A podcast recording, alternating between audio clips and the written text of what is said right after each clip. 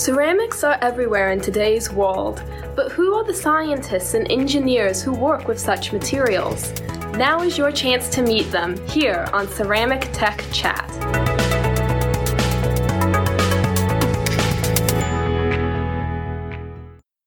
I'm Eileen De Guire, and this is Ceramic Tech Chat. This month is a major milestone for the Materials Genome Initiative, an initiative launched in June 2011 by the United States federal government that aimed to enable a paradigm shift in materials development by leveraging data science, informatics, and modeling tools in new ways. Now, those involved with the initiative are looking at how to leverage the significant advances of the first decade to create a new strategic plan for the next 10 years. So, we're trying to be very careful to figure out what is the government's role. Certainly, the government's role is not to say that this kind of research is important without plumbing the consensus for what the community thinks is important and trying to understand what industry needs. So, in that sense, we're there for them. That's James Warren, Director of the Materials Genome Program at the National Institute of Standards and Technology. Jim has been involved with the MGI since the very beginning, and he continues to play a central role in guiding the initiative into its second decade. So, what was the genesis for the MGI? And how has it developed over its first 10 years? And how does Jim expect the MGI to evolve through the 2020s?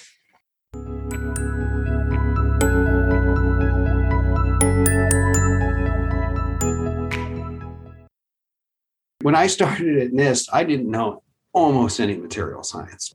My training was in statistical physics, Santa Barbara, and I did my PhD on solidification and it was sort of fundamental problem in dendritic spacing and trying to predict the you know essentially the space between arms of the snowflake like structures that yeah. grow when you crystallize a metal for example okay and that was fun and interesting for me uh, very pattern formation from the physics community point of view and it's uh, very subtle and then i got fortunate because of that work to get a postdoc within the metallurgy division at NIST at the time in 1992, mm-hmm. uh, which is almost 30 years ago, which is mind blowing to me. Yep. Um, I got there at just the right time. Uh, some mm-hmm. amazing people, some brilliant minds were all there. I had some amazing mentors. A real, just it, the place was bubbling. One of the real reasons was the presence of uh, John Cahn, oh, uh, who's one yes. of the, you know the great the- materials theorists of the 20th century. And so John was there as a fellow when I showed up, and of course there were a number of other colleagues as well. I don't want to sell them short. John was a busy and famous guy, but he created a space there for fundamental work, still high engineering impact, but still truly fundamental and long range that didn't necessarily exist everywhere in government, let alone at NIST really ahead of its time. And because of that, and that's uh, energy essentially, I was able then to stay. And we created something called the Center for Theoretical and Computational Material Science with uh, several other postdocs at the time, all of whom have gone on to great things. I'm the only one left at NIST of the four of us that founded it. And that really got me interested in the issues around software and sharing of software. We really founded the, that center around the notion that sharing one's software that when used to simulate a material was much more valuable than writing a paper. So when the MGI comes along, I'm like, oh yeah, we've got to do this because this is the right thing to do. So, what drove the idea behind the MGI, and how did the materials community react to the white paper? Right. So that's a, a lot, a lot to answer. So let me see if I can sort of lay it out. So the MGI when it was rolled out was a collection of ideas that weren't terribly new.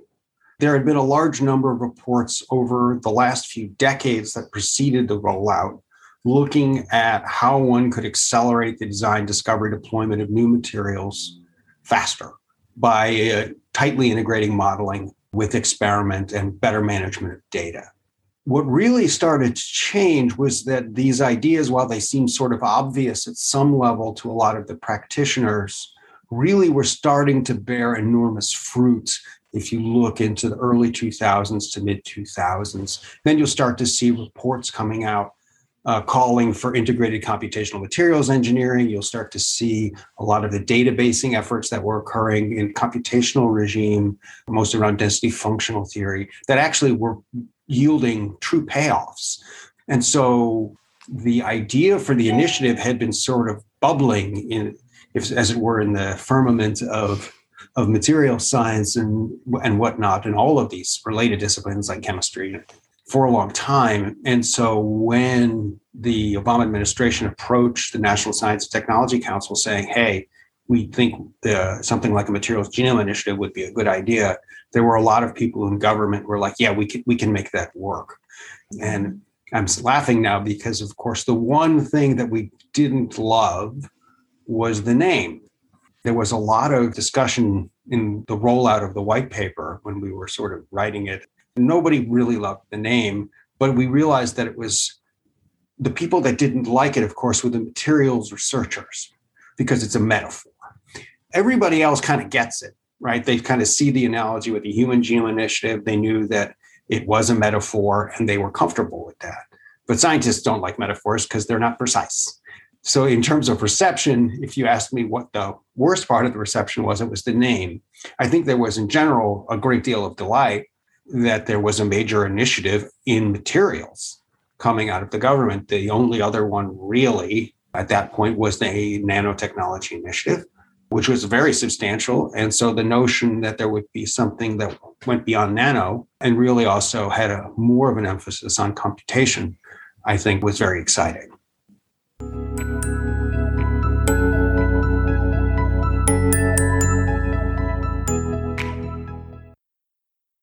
So, when we think about the Materials Genome Initiative, materials, that word alone, has a huge span. So, how did you guys who were crafting this white paper, how did you put some borders on what the materials scope was going to be for the Materials Genome Initiative? We didn't want to put too much of a scope on this. In fact, we really understood that materials really did span anything that's made out of atoms, basically. There is a challenge of knowing sort of when to stop. But we did really view the materials development continuum was going from discovery of new materials all the way out to deployment and manufactured products, even in principle to service because you know we're working a lot one of the big partners is dod for example mm-hmm. where they're really really need to have working things that don't break or if they do they you know they want to understand how. And also nsf which funds a lot of fundamental research um, more at the discovery end and the basic research end. So we really did want that impact and the influence of say integrated computational materials engineering as a design philosophy for materials that get incorporated into into to real products uh, was was influential. So we wanted to see this sort of foundational engineering problems kind of approach as well. So we were trying to work across government and across all these technical research, you know, TRLs, to have something that everybody could be in the MGI umbrella. So we didn't draw a lot of boundaries, certainly no materials boundaries and certainly no TRL levels. Once you get into actual manufacturing design and, and things where the material is playing at best an ancillary role. Okay, so maybe we don't want to go that far. But if you asked me today where my main focus is, it would be more outreach to manufacturing, more getting these technologies translated to the manufacturing level. And so I think we're really ready for that at this point. That's uh, tremendous within the space of just 10 years to be already thinking about that translation into manufacturing. One of the goals of MGI right from the start was to build an infrastructure that would support these ideas of integrated computational materials engineering. And you mentioned DFT. Mm-hmm. So, what progress has been made on building some of these computational tools, the experimental tools, the collaborative networks, the digital databases and access that was part of the dream? So, I hadn't mentioned it yet, but of course, in the end, the MGI is a bit sneaky compared to a lot of these other initiatives because the focus is really on the evolution of this infrastructure. So it's a, in that sense, a meta initiative, which is we are trying to build the things that allow us to make the materials. And it really, as you say, it's very generic. And because of that, it was kind of hard to explain, right? It's it's a little bit abstract because it's very generic. A lot of these tools are about managing data or how do you do a computation. And it's not like we want to make the next great battery. We want to make the technologies that allow somebody to make the next great battery. And so, like that, the documents can be a little opaque and, and things like that. So, in terms of specific examples where there are infrastructures, they're all over the place. Of course, you know, probably one of the marquee examples would be the DOE's uh, materials project, uh, which originally was called the Materials Genome Project, and the MGI nakedly stole uh, for the name of the initiative. Uh, and we really appreciate that. And then they renamed themselves. and so there are, as I've said, many databasing efforts beyond just the Materials Project, but that's an exemplar. And there are just a lot more resources like the Materials Data Facility and Materials Commons, which NIST and the DOE fund respectively which are more sort of generic data hosting efforts that have made a great deal of progress. There are a lot of efforts at NIST and at other places in just trying to think about better ways of curating and managing data so that other people can find that data, discover that data, and just reuse that data in ways that are more efficient and robust. How do you merge data sets? How do you gain extra value from that information? So a tremendous amount of effort. And, and then you mentioned software tools, computational tools. There, uh, DOE funds a lot of these sort of sustainable software efforts, of which the MGI is happy to build upon for computational research and predictive uh, materials research. And then there's also this sort of whole community building activity. And that's, in my mind, almost a whole separate conversation about how we engage broadly to build out this infrastructure. I think it would just be nice to talk mm-hmm. anecdotally about some of the community efforts that are sprouting up, driven by the researchers. Right. So, community efforts. I mean, there's this sort of broad problem, particularly around data, which is certainly where NIST has focused most of its energy. And it's been an interesting puzzle. So, when the MGI rolled out, NIST as an organization looked at what the initiative was trying to do, and each agency sort of stares at it and goes, okay, well, what's our role? So, how do we make the work of the agencies become more than the sum of the parts? And this was like, well, you know, we're the deliverers of awesome data. That's sort of our role. So, let's figure out how to frame our support around data. And we ended up with three sort of main areas. They were ensuring the quality of the data. So thinking a lot about getting the, the best information possible out there. And that also means thinking a lot about the models that are used to interpret experiment and measurement. And then we were also thinking a lot about the data exchange problem as we framed it, which was how do you move the information around? How do people discover it? Things like this. And then in principle, once you have those two, you'd like to then hopefully enable data driven science. Now, we were talking about all this in 2013. So the, we it was a little before you started hearing a lot about artificial intelligence and uh, machine learning as applied to materials. There were only a few sort of brave researchers at that time, but that's of course completely exploded at this point. So we're giving ourselves a little pat on the back for sort of anticipating that um, more than I, I, I certainly did. I, I said, well, this is the future, but who knows when. And on the data exchange part, we thought that was sort of technically boring and in some sense just, you know, it's solvable. And while that's sort of true, it turns out A, it's not boring, it's very interesting. And B, it's it's hard. It's just very hard. Um, and a big piece of that problem has to do with incentives. And that has to do just mostly with the way that academia is rewards publication and it also industry you know how they make money right it's all of all of a piece fame and fortune so academics get rewarded by and large only through the publication uh, in high impact journals. Uh, so the publication of data is not rewarded. Impacts associated with that publication is not rewarded. So there's this chicken and egg problem that sits there. And everybody just talks about it. There's no incentive to do this. I don't want to do this. Why should I do this? And the answer everybody knows that it would be valuable if we did. And the notion that there's a difference between a paper and the data that supports that paper is, is goofy. It's a completely arbitrary line. It's an accident of history that we have that line. So, what we really need to do is, in my mind, it would be nice if we could just say, hey, everyone, you have to publish your data now. But if you make it just a mandate, basically you'll get pretty bad compliance. You'll get people who barely, they'll do the minimum.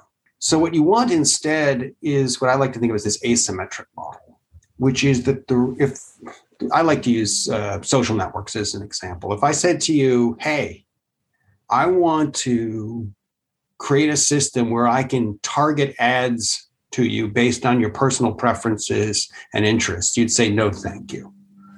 But if I said to you, hey, I'll create this thing that allows you to say hi to your friends on their birthdays and arrange meetings and you know various things like that and see funny cat pictures, you'd be like, oh, that sounds pretty good. I want one of those. And now, of course, it turns out that's because you know the social media's goals and yours aren't the same.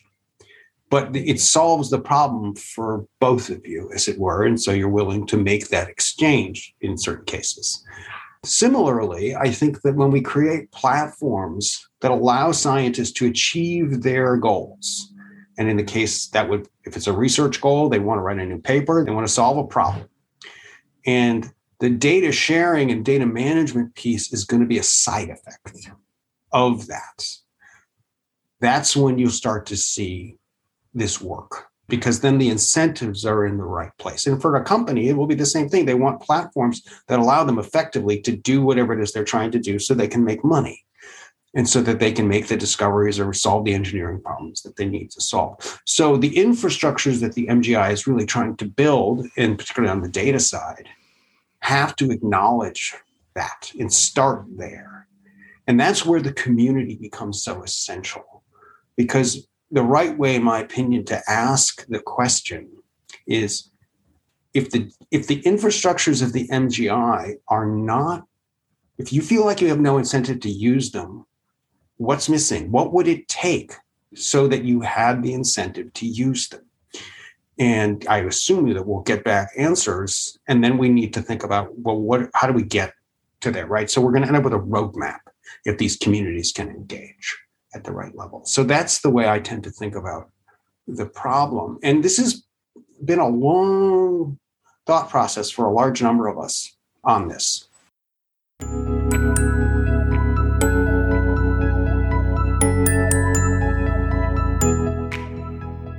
For more than 60 years, ACERS and the National Institute of Standards and Technology have collaborated to offer the Phase Equilibrium Diagram database containing more than 30,000 relevant, critically evaluated phase diagrams with commentaries for inorganic compounds. Learn more about the ACERS NIST phase equilibrium diagrams at ceramics.org slash by phase. What does the future of the MGI look like as it turns that corner of 10 years and looks to the future? So, to me, what it looks like is at least twofold, uh, two ideas that are sort of in the front of my mind. Right? One of them is something I mentioned at the beginning, which is this deeper integration with manufacturing. We need a stronger pull from the manufacturers about what they want.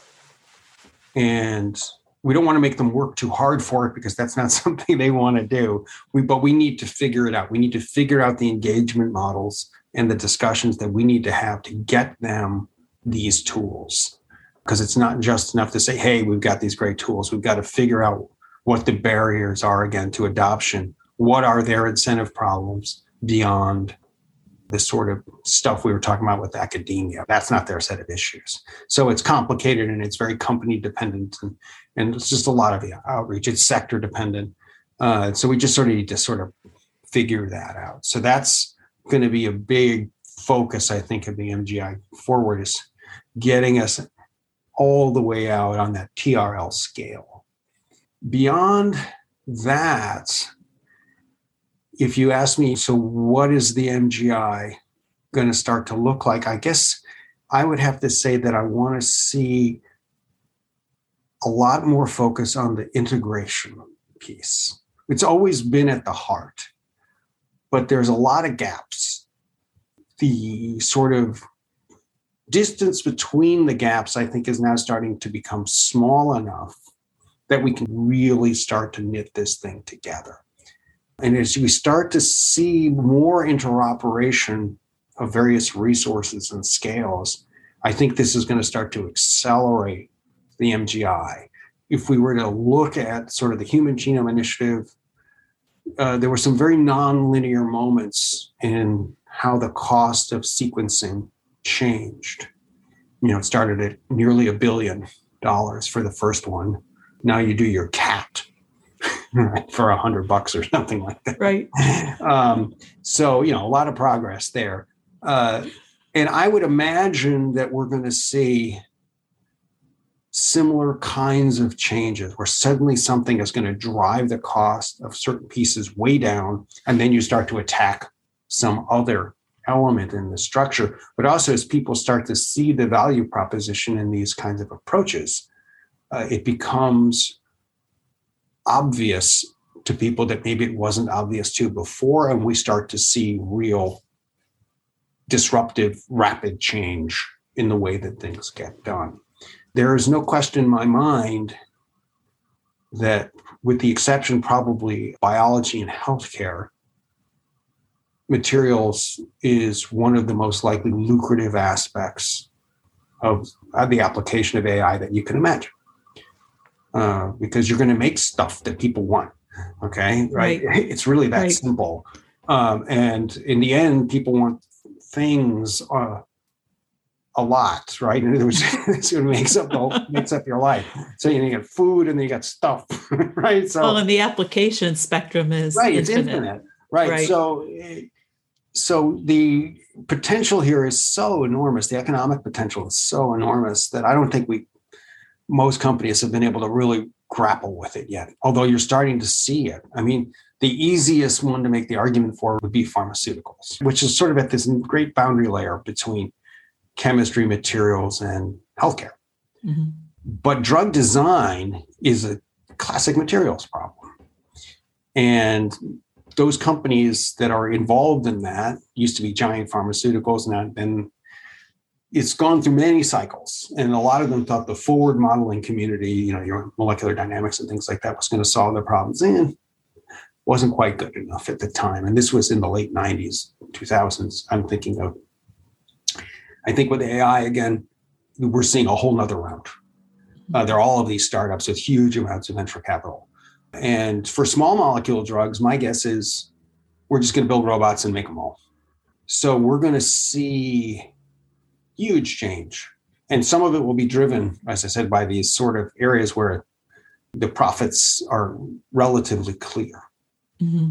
Whereas, you know, when I say, well, better batteries or better this or better that, again, it can often be harder to see uh, the ultimate application, or you worry about the marketplace, or there are all these all these confounding interests. Mm-hmm. Um, that's still going to always be the case. You never know what's going to catch on, but the capacity to do this more cheaply and easily, which is what the MGI is about, has got to be at the center of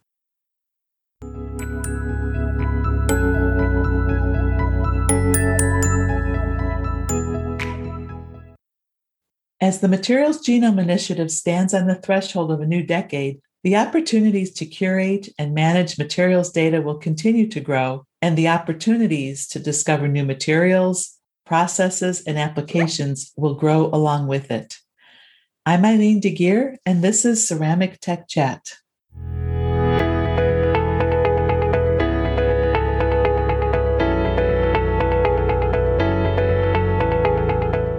Visit our website at ceramics.org for this episode's show notes and to learn more about the Materials Genome Initiative in the June July 2021 ACERS Bulletin. Ceramic Tech Chat is produced by Lisa McDonald and copyrighted by the American Ceramic Society. Until next time, I'm Eileen De Guire, and thank you for joining us.